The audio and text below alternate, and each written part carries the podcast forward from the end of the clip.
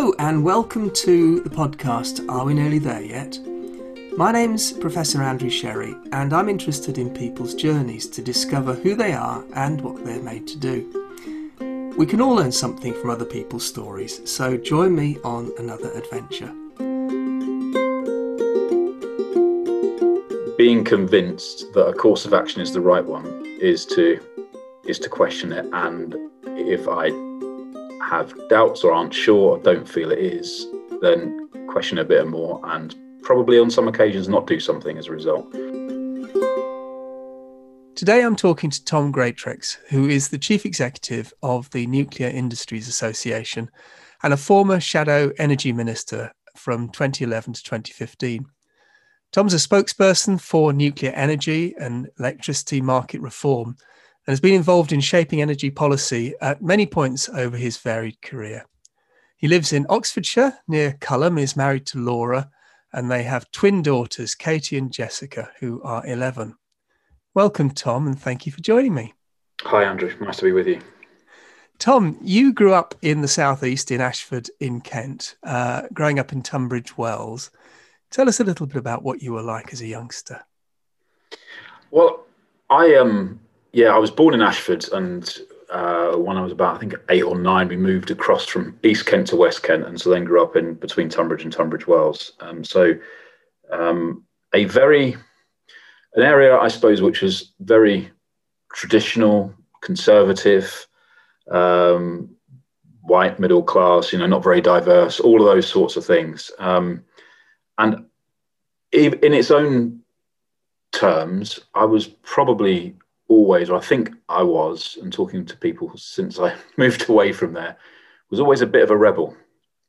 Um, I'm never quite sure where this quite came from, but I was always somebody who uh, liked to challenge authority or take, sometimes probably out of bloody mindedness, take a contrary position and, you know, question things and argue things. Um, I can't really pinpoint exactly when that started, but I do remember, for example, being at towards the end of primary school and um, there being it's just how ridiculous this is. It was sports day, um, and we're all being told that we we had to be in the I can't remember, egg and spoon race or sack race or something like that.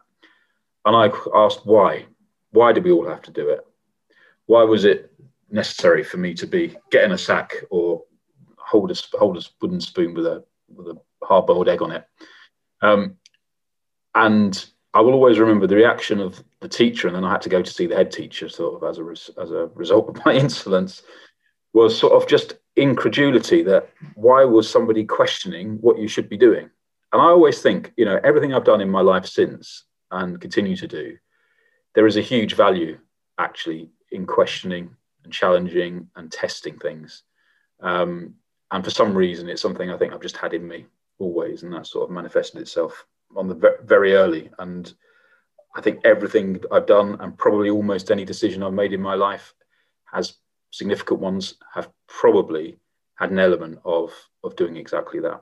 So it sounds like as you went into secondary school you may have been a bit of a handful you know from the teachers perspectives. How, how was that sort of related and were there any particular teachers that responded positively to that questioning, challenging attitude? Well, at the time, I didn't think so.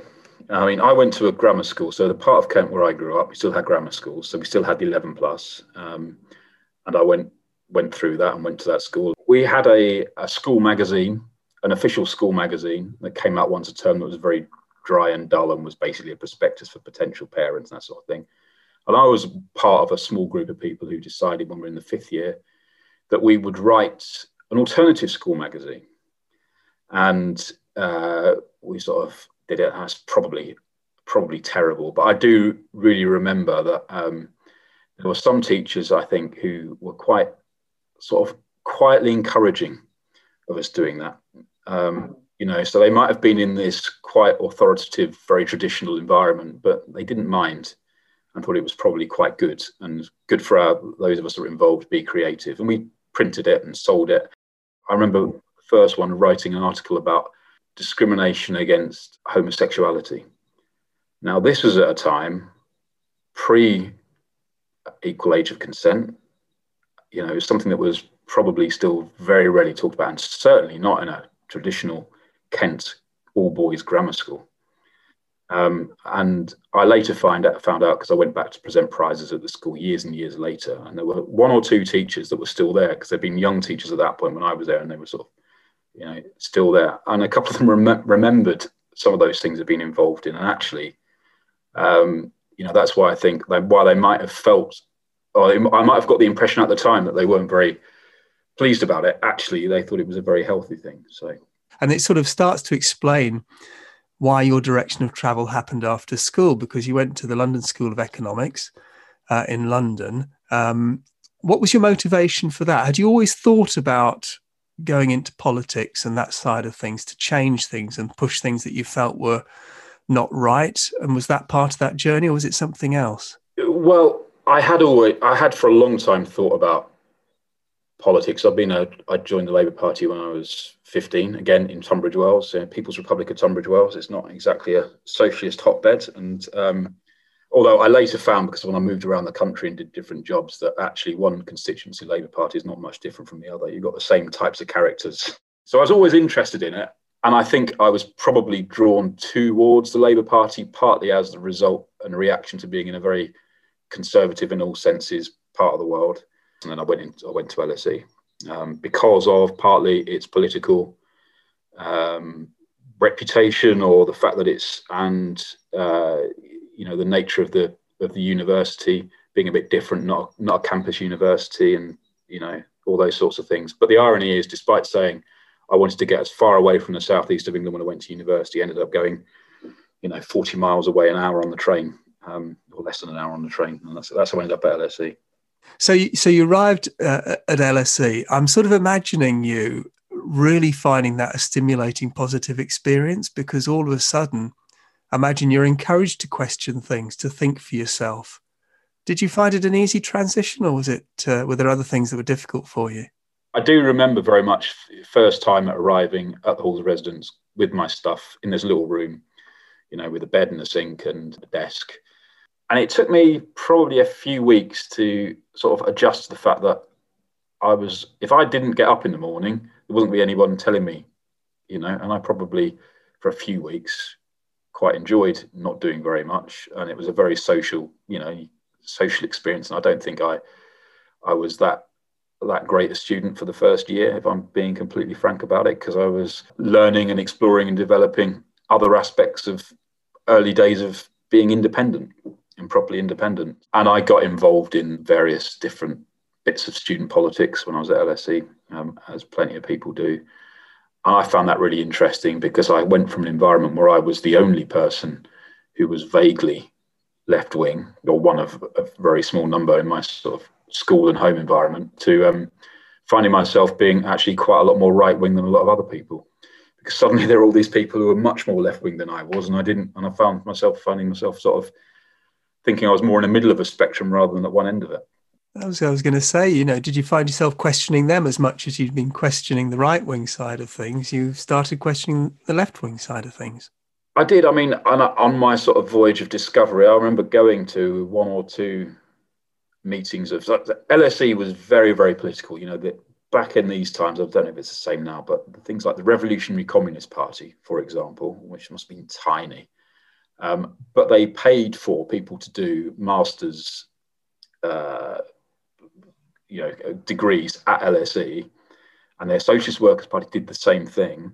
Partly because they were that's where they wanted to have active student groups that were all part of, you know, their push and you know, the revolution that was going to be around the corner and everything else. Um, when you look back at it, all completely fanciful. But I did go to a few of those meetings, and some of it I remember one which was a, I can't remember the SWP or, or Revolutionary Communist Party meeting, but I went to on campus when um, it was um, uh, it was about this was a time when Conservative Party government and I think it was student grants were in the process of being abolished or being massively reduced, and you were starting to go to loans. It was that sort of time, and I had things like you know there was a Kenneth Clarke who was the education secretary came and he was pelted with eggs, I think it was, as he came into the university. And We, there was a you know an occupation of a building and all these sorts of things which happen at universities and happened a lot at universities at that time and before. Um, and I remember going to one of these meetings where somebody had sort of got up and said, you know, and what we need to do is we need to dress like the workers. And I was thinking, what are you talking about? What has that got to do with anything? And dress like the workers. And I was with someone who was, who's, you know, whose grandfather, I think, had been a docker in Liverpool. And he said to me, yeah, if I want to dress like my granddad, he'd be wearing a collar and tie every day because that's what he did. You know, even though he was a docker, you know, and there's pictures of people at football and everything else. And it, it was just this. It, it, I think it brought out to me the difference between sort of very idealized political positions, which get absurd, and understanding what the realities of politics are if you think politics is about changing things and doing things in a democratic system. Um, and that was really helpful in my personal journey, I suppose, of, of why I would more be in the sort of practical electoral end of politics as opposed to, you know, sort of ideological politics where there's not very much relation to the real world. So, do you think? I mean, I'm really interested in this because sometimes I wonder whether there's an approach which is how can I make a positive change? And it's a sort of forward leaning approach. And then there's another approach which is we need to tear everything up. You know, we're anti this and we're anti that sort of thing. So there's always like a positive approach and maybe a more negative bias. Did you find yourself much more on that sort of positive leaning side of things, or were there things that you could see really clearly that you did want to change and you did want to fight and demonstrate against, and all those sorts of uh, that sort of approach? Um, yeah, I mean, I think at that time, you know, so we're sort of in the early 1990s. So um, you know, I think my attitudes to that had significantly been shaped by the fact that I've been for a couple of years an active member of the Labour Party at that point, and the big thing at that point was, I mean, I joined the Labour Party in 1991, I think, so before the 1992 election, uh, which Labour lost, and so the big sort of thing then was about, well, we've had a Conservative government since 1979, you know, a long time. Um, lots of uh, consequences of that, and some might argue they're positive, and some might argue they're negative. But in, to my mind, they were things that needed to change, and that it needed a you know a new government. So the energy and focus, I think, was because of the circumstances in the time were driven more towards uh, that active politics to get a different government, a better government in my eyes. Um, maybe if, if I had been 10 years, 10, 12 years younger, and we were talking about the time at which possibly you know decisions about for example whether or not to go to war with iraq were being taken under a labour government quite possibly i might have found myself in a very different position in those sort of formative years. But my formative years it it was about a change of government and the opportunities that could bring. And it was very it was very focused on that. So i did things like you know i was an active party member and would do all the leafleting and canvassing all those things you do. And i saw that as much more relevant and important and practical than being in sort of meetings on campus talking about whether we should dress like the workers. it's really interesting. And so um, after LSE, you, you did sort of take, you know, closer steps and, and you started working with um, Scottish Opposition Chief Whip, uh, Donald Dewar, uh, prior to the 97 election. Tell us a little bit about that time and what you sort of learned about perhaps yourself, but also about working with others or influencing others? Because I guess that was part of what the role was. Yeah, so this was the year. So I graduated in 1996, and I was very fortunate that um, before I graduated, I knew the job I was going to do. And the reason for that was that I, being in London, I'd sort of, as a number of people do, I'd been a voluntary sort of uh, researcher one day a week in Parliament um, because I was in central London, and you know the opposition parties don't get much by the way of resource, and even more so then. Would, um, any help you could get from students to do things, and this was mostly pre-email age, I think. So lots of stuff was literally photocopying things and stuffing envelopes. You had to do that a lot. So I was sort of in and around doing that sort of stuff, and an opportunity arose uh, to work in the opposition whip's office, and this was the last year before the election, and people who might recall back 97 election recall back that time, uh, the John Major government didn't have a majority technically, because there were people that had been issues around Europe and people that had been sort of chucked out. And whenever there was a by-election, and there were more frequently in those days than you have them now, they would lose it. And so whether it's Labour or Liberal Democrats winning in traditional Conservative seats, and whenever there was a by-election, and so basically they didn't have a majority. Um, and so being in the whip's office, which was all about numbers and uh, parliamentary procedure and votes and you know defeating the government uh, in a situation where there isn't a majority was really really exciting and interesting because you know you had to get everybody there and you try to do parliamentary ambushes so an amendment on something and you know try and keep quiet how many people you had around and then suddenly call a vote and out of the shadows came all these people who'd been told to go and be quietly in their offices for the rest of the day. And, you know, I learned a lot then about, yeah, in politics, politics attracts people who have lots of strong opinions about lots of things. No political party can completely accommodate everybody's opinion. You know, I don't think there's anybody in a political party that would agree 100% with every single aspect of every bit of a party's platform. There'll be areas where they think they, you know, should go further or you know, and you campaign internally for things and you push different agendas, but it only works if ultimately you have a cohesion that you come together to do things. And that's what political parties are there for. And that amalgamation, sometimes people say, you know, I think that's selling out or compromise for the sake of it. But actually, that's how you can affect the most change. And that period, I learned a lot about that from seeing people. You know, you had Tony Benn was around in the Parliamentary Labour Party as well as Tony Blair you know, and everybody in between. Um, but all understood that actually the uh, the necessity of being able to defeat a government and to help to push it towards electoral defeat that we knew was going to be coming at some point in the next few months meant that you did. You got behind things and you you know you voted in that way and you and you worked as a cohesive unit. And that's when i think political parties are at their strongest and most effective so then you went on and you worked as a, a GMB union official for five years. So that must have been quite a change, certainly a change of environment for you. Tell us about that move and perhaps how it stretched you in different ways. Yeah, so what happened was after the 1997 election, I became a what's called a special advisor, which is sort of a political appointee in government. In the government, then, as opposed to opposition whip's office um, for a while, and there's a guy who's now again chief whip for the Labour Party called Nick Brown, who had been Donald Dewar's deputy. Donald Dewar became Secretary of State for Scotland. I stayed working in the whip's office, working for him. Then there was a reshuffle, as often happens, and he got moved to what was then called the Ministry of Agriculture. And I went with him because special advisors tend to go with the ministers.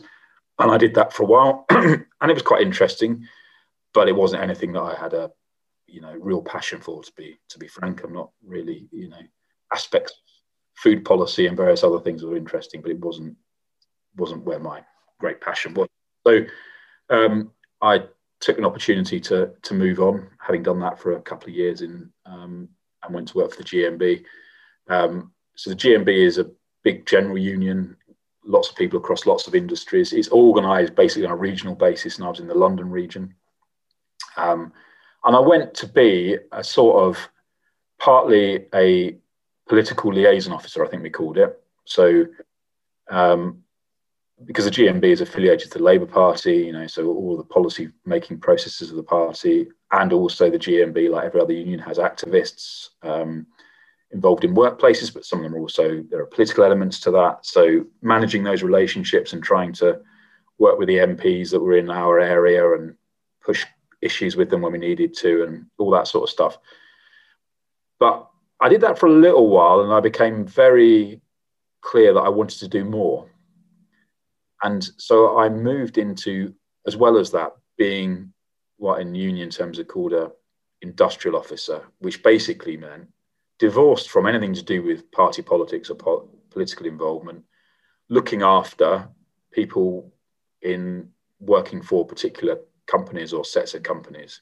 So you're really dealing with uh, workplace issues and having to deal with employers and at times potential disputes, be that individual disputes or you know trying to negotiate um, issues around uh, wages or changes that might be made to pensions and all that sort of stuff, and having to have an understanding of um, you know the legal framework you were working in and the cultural framework, and that was very very different, very different. You know, and although I work for the London region, GMB is a anomal- anomalous sort of um, regional boundaries. So London region included what you call now mostly East Anglia and the home counties. So, for example, I remember having to go to a place called Lowestoft, which is sort of one of the easternmost, easternmost towns in in the in, in England, in the UK, I think. Um, uh, and it, Lowestoft, interesting place, um, had quite a lot of people involved in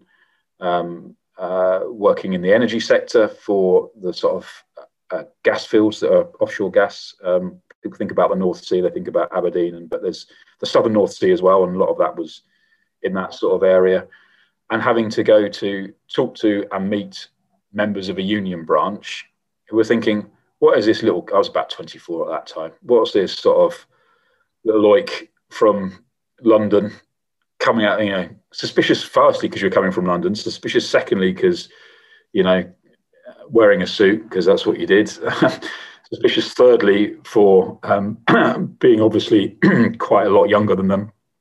And how the hell could he be, you know, representing us or what does he know about this? And, and it, it taught me a lot about the need to and ways in which you can build trust and confidence amongst people in you, um, despite whatever first impressions might be. And what it taught me most of all was that you do that by being diligent and honest and clear. And people will respect, even if they disagree with you, if you're clear about things and honest about why you think that's the most appropriate course or why that's most likely to be the successful course, as opposed to what you sort of witnessed a little bit in trade union world, which is people saying what they think they want to hear, be that your members or sometimes the management or the people that are involved in the negotiations and trying to play one off against another. And I sort of observed that a little bit, and you could see that nearly always gets comes unstuck. You've got to be very very skillful to get away with that. And so um, it's much better ultimately to be to be clear and honest and about what you think and the assessment you make and why you make that assessment, and you get more respect that way. And that's something which I didn't really hadn't really properly appreciated before then or learnt learnt about, and it's something which I found incredibly valuable in all the things I've done since. Yeah, it, it, it's really interesting that, isn't it? Because it is about being authentic and, and, and almost making a case that you can defend, but also, I suppose, in a slightly dispassionate way, so that you, you, you use the logical side of your brain and the emotions you try and manage a little bit, you know, to do that.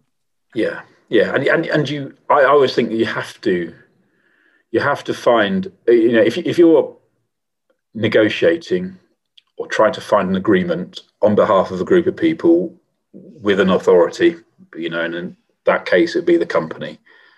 Um, you have to learn about how you present your case, and you have to learn about how what you might ideally want isn't going to be deliverable or possible. So where can you find between the you know between those different those different extremes or not extremes but those different those different um, uh, positions um, and that's something which again looking at it now 20 years later um, is an incredibly important thing to be able to do i think probably in almost any environment you're in if you actually want to achieve things. And i think the way in which a lot of debate happens now and i think there's a bigger big part of this is the impact of social media and people constructing their own echo chambers is that that sort of absolutism becomes you know much more common and people are less naturally um, cautious about it and i i mean i've i you know as guilty as anybody else find myself sometimes falling into that trap you know particularly on social media you know having a discussion about the merits of you know nuclear versus CCS or whatever it might be, that actually you sometimes can find yourself in a very, very, you know, black and white, strident position when when you step back and think about it, you know that isn't likely to ever be the reality. It, it is really interesting because the challenge that you know of, often comes, you know, is of course you would say that, wouldn't you? Yeah. And actually having the ability to step back from that position a little bit and look at it more objectively and in you know with a wider perspective. And that's the value of diversity as well in all of these discussions and all of these different perspectives, because it, it makes you ask the question why if you're not asking yourself. Yeah, absolutely. Absolutely. Yeah. So I'm going to take you forward a little bit to where you uh, were selected as a Scottish Labour Party candidate and you ran for election and you, and you were successful. Um, tell us a little bit about that moment and how it felt for you, because you know you're working really hard for a particular outcome, and it and, and it is personal, isn't it? Because you know you're up for election, and people are either voting for you, or if they're not voting for you, they're voting for your opponent. So, Yeah. how did you cope with that personally? it was i mean it was very different and quite hard to get to grips with. I mean i wasn't a candidate for very long before an election. So um, back in 2010 in the early part of 2010 there were a whole number of quite often long-standing mps that stood down. And that was partly uh, because of you know there was the um, expenses scandals and even if people weren't actually directly caught up in it, I think quite a lot of people felt it would, you know, become a very, very toxic environment, and people who were getting maybe towards the end of the time decided, well, that was a point to stop because didn't didn't like it, and it got very, very nasty and aggressive in lots of ways.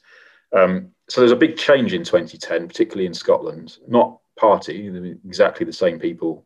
Parties won each seat in 2010 than the previous election, but in people and so there was a big group of, of new people in Scotland. And I, I was, but I was only adopted as a candidate in I think February. And the election was in May, so not very long at all. I wasn't a candidate for a long period of time. I only became the candidate because I lived locally uh, in Rutherglen. Um, well, I lived in Cambuslang, but in just outside Glasgow.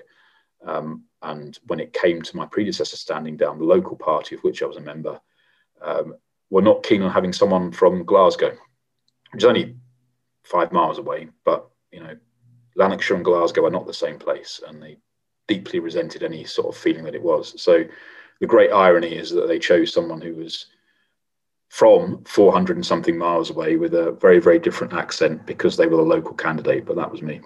So, um, and it, you know, as soon as you become a candidate, it is about you.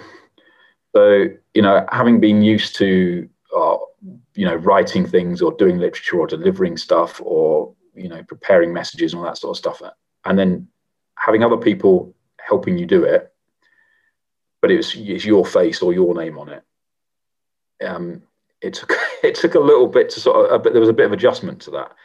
And most particularly when it actually came to the election and the election night you sort of or election day actually i remember going to vote. And it, it feels really weird voting for yourself. Almost as though you shouldn't really do it you know, because there's a choice, and you know, it did feel very, very strange. Um, and when I when I got elected, I had a majority of twenty one thousand and two. I say, well, I know the two. That's me and Laura. So, or at least I assume it is. I hope it is. Um, she never told me she didn't vote for. She didn't vote for anybody else. But um, uh, and then you know when you get announced and making a sort of victory speech um, on the uh, at the count when you're supposed you're supposed to basically there's a form into it. You thank your opponents, you thank your agent. Uh, if you're someone coming in new, you thank your predecessor um, and say a few words about something, your campaign team. And, and I was, even though I've been a candidate for a while, I, to be frank, at that point in 2010, it changed by 2015, but in 2010, it would have been uh, massively, a massive, massive shock if Labour didn't win that constituency. You know, it all it'd been Labour since sort of uh, the 19, 1960s, I think. Um, and so, uh, but even despite all of that, I was unused to and therefore a bit nervous and uh, got up and did that speech. And I remember people saying to me afterwards, "You look like you'd like you look like you were at a funeral or you were in mourning because I, I didn't smile." So I looked like I don't know what it was, but uh, I think it was probably about you know trying to concentrate on making sure I said the things I needed to say, that I didn't uh, give any impression of being happy or enjoying it or thinking that uh, at all.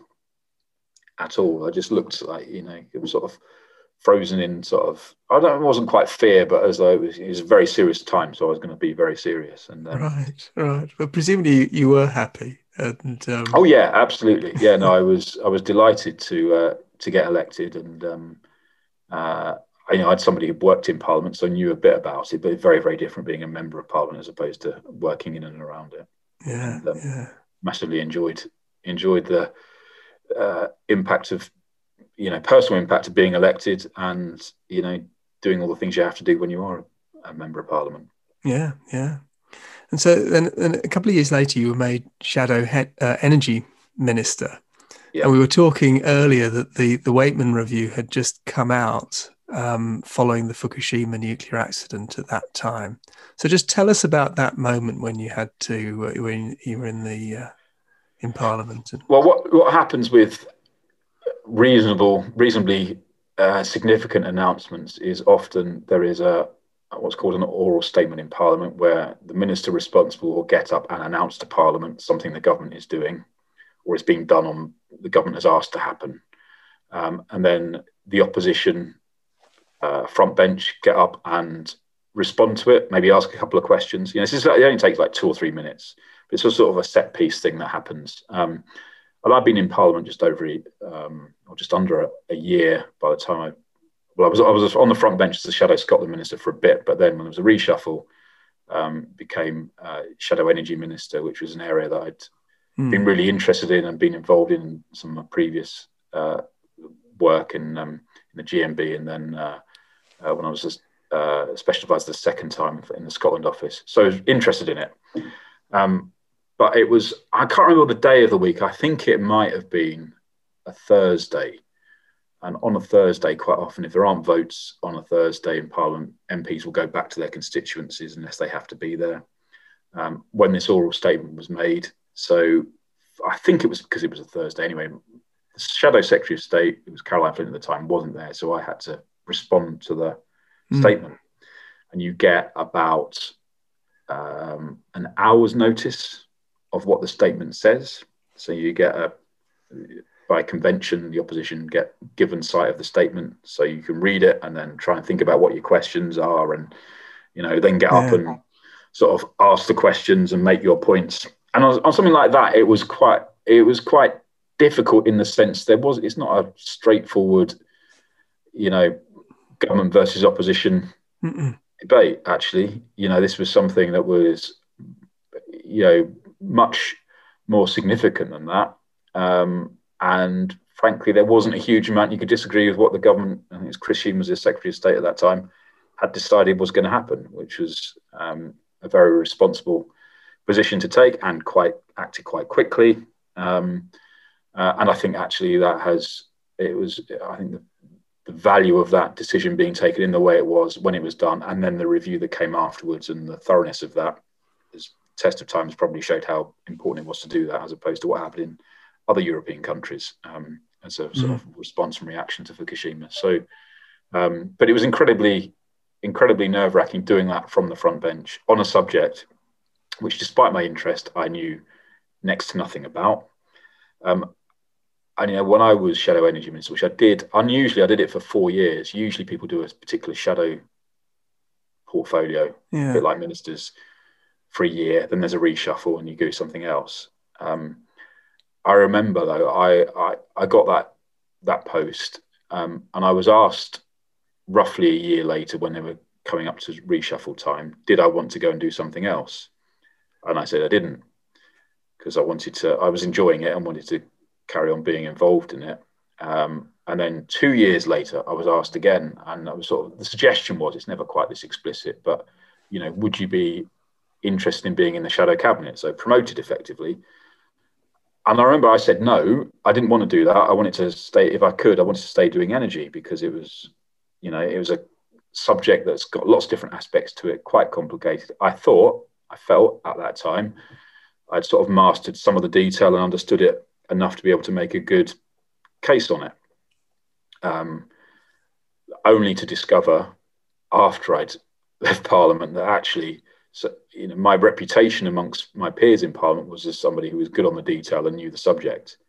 Right. Actually, my understanding of any aspect of energy was painfully superficial when you look back on it now. Mm, mm, mm. You know, and that's a wider challenge, I think, is that be that shadow ministers, ministers, MPs who have got a constituency interest in something, you've got 101 things to sort of be on top of. And so the ability to be able to have any detailed knowledge of something, even if you'd done the same thing for four years, so you had a bit of time and you felt like you'd sort of understood a bit of it, is really, really challenging. Yeah. And those of us who are now in positions where you have to interact with and communicate with people in those positions, it's something I don't think we always appreciate. You know, it's not because MPs are stupid or not interested um, uh, that they might not, you know, yeah. jump on every aspect of the detail that you sort of in your world because of what you're doing every day. You assume everybody has, and if you're in a bubble, most people do. But actually, and these people are quite significant in decisions that are being made. They won't necessarily because they've got to know all about education and health and every other issue in their constituency and immigration and all sorts of things all at once in a very demanding environment and you don't necessarily always appreciate that no and, and that ability to communicate a few things really clearly either in a question and a statement or or in a written form is so important because it's not about the length of the report necessarily, is it, that, that people write? It's about the clarity of the summary. It is. And I think this is something that I think in our industry, the nuclear industry, um, is a real challenge because hmm. you know, we're talking quite often about things which are or can be technical or complex. Um, and there is also, because of the nature of it, um, and this is also true more widely in energy as well. Uh, you know, the the um, feeling of a need to be absolutely precise, which means inevitably there are caveats to things, and then it becomes more complicated and mm. longer and harder then to get that across. And I think, you know, across energy more widely, not just nuclear, but across energy more widely that um, has made it easier for organizations and groups that campaign on a very simple but often quite misleading message to have the upper hand. So, in your current role uh, as CEO at the NIA, do you find yourself, I guess, when you're communicating into the world where you, that you used to inhabit, I guess, do you find yourself being in that situation where you're emotionally tied to a particular perspective? And so immediately there will be people thinking, well, he would say that, wouldn't he? CEO of the NIA. How, how do you get that balanced view across where you've asked yourself the why question again and challenged yourself, but around a particular perspective? And yes, you're trying to communicate and influence into policy and, and how policies worked out in practice. Yeah, I mean, I think this is this is really interesting, and you know, my job and my role is to um, or partly at least, is to be an advocate for the civil nuclear industry. Therefore, it's about what the industry does and can deliver in the in the um, uh, furtherance of of particular policy goals.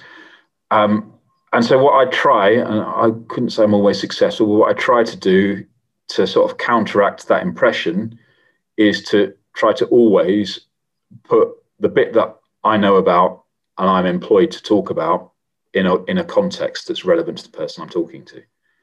Um, so you know, frequently, and, and particularly now because it was an you know an election at the end of 2019. So throughout the course of most of this period of us being in lockdown, we talked to a lot of MPs, new MPs, and I find I do find actually that I have, if I'm not careful, I find myself going to these meetings with an assumption that everybody you talk to is going to be anti-nuclear energy or you know deeply skeptical of it um, because i think you know having done this for five years you get in sometimes and this is a real danger you get into a mindset where you see the sort of the voluble anti-nuclear criticism and assume it's got much more currency than it really has. Um, that's not to say there aren't people who have a, an impression which isn't necessarily accurate, that is coloured by some of those things or flavoured by some of those things. But actually, when you get into it, you find often that as you talk to people, there is a you can see you can see when people's eyes are glazing over because you're talking too much or being getting into too much detail that just but you can also see when there's a you know body language is a great thing even if you're doing it remotely. You can also see when a point is being appreciated and understood and you can see that's that someone's actually saying oh yeah and that's that's a point i hadn't considered before.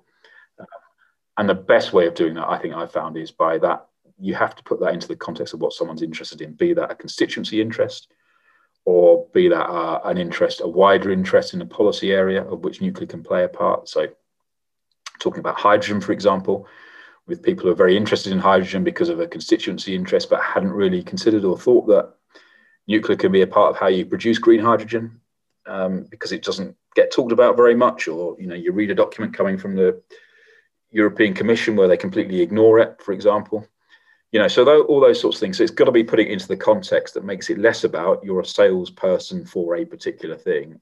You're actually saying that this is an industry that can do these things that has these impacts uh, but it's all within this context that you the person that's you're talking to is interested in and is relevant to their considerations of what they might or might not choose yeah. to do next. Oh that's interesting. So i'm going to take you back to when you were perhaps feeling a bit uncomfortable at, your grammar school and rebelling a little bit and asking the why questions and writing articles for your your own version of the school magazine and things. Um, what would be your advice to the younger Tom? Um, I think my advice would be to try to understand and appreciate a little bit more where other people might be coming from. So, you know, because somebody might disapprove or disagree with something you say, doesn't necessarily mean that they're wrong. And that's a very hard thing to uh, appreciate when you're, you know, in high dudgeon about how you're absolutely right and this is disgrace and you know why has this not changed yet in society and it's because of all you people that won't you know that won't appreciate the the reality of things or you know my perspective. You know people have and hold views and perspectives that are very often valid.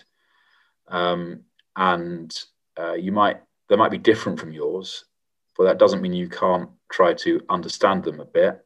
And then if you do you can probably see where there may be aspects of that that you know some factual information or a different approach might be able to get you to the point where you uh, you're able to convince somebody or change your mind or get people to think again. And you know i think this is something that uh, it's not unique is it? But sometimes when you're younger and you're you know you're very passionate about things or very committed to things even if what you're passionate about is standing up to authority or questioning it um, actually developing the, the ability to be able to have a sense of perspective and appreciating other views probably would help you make better decisions. Yeah, yeah. That's good advice, Tom. Thanks so much for joining me. No problem. Enjoyed it. Thank you. If you've enjoyed this podcast, to help others enjoy it too, please subscribe on your podcast platform of choice and don't forget to rate and review. Thank you.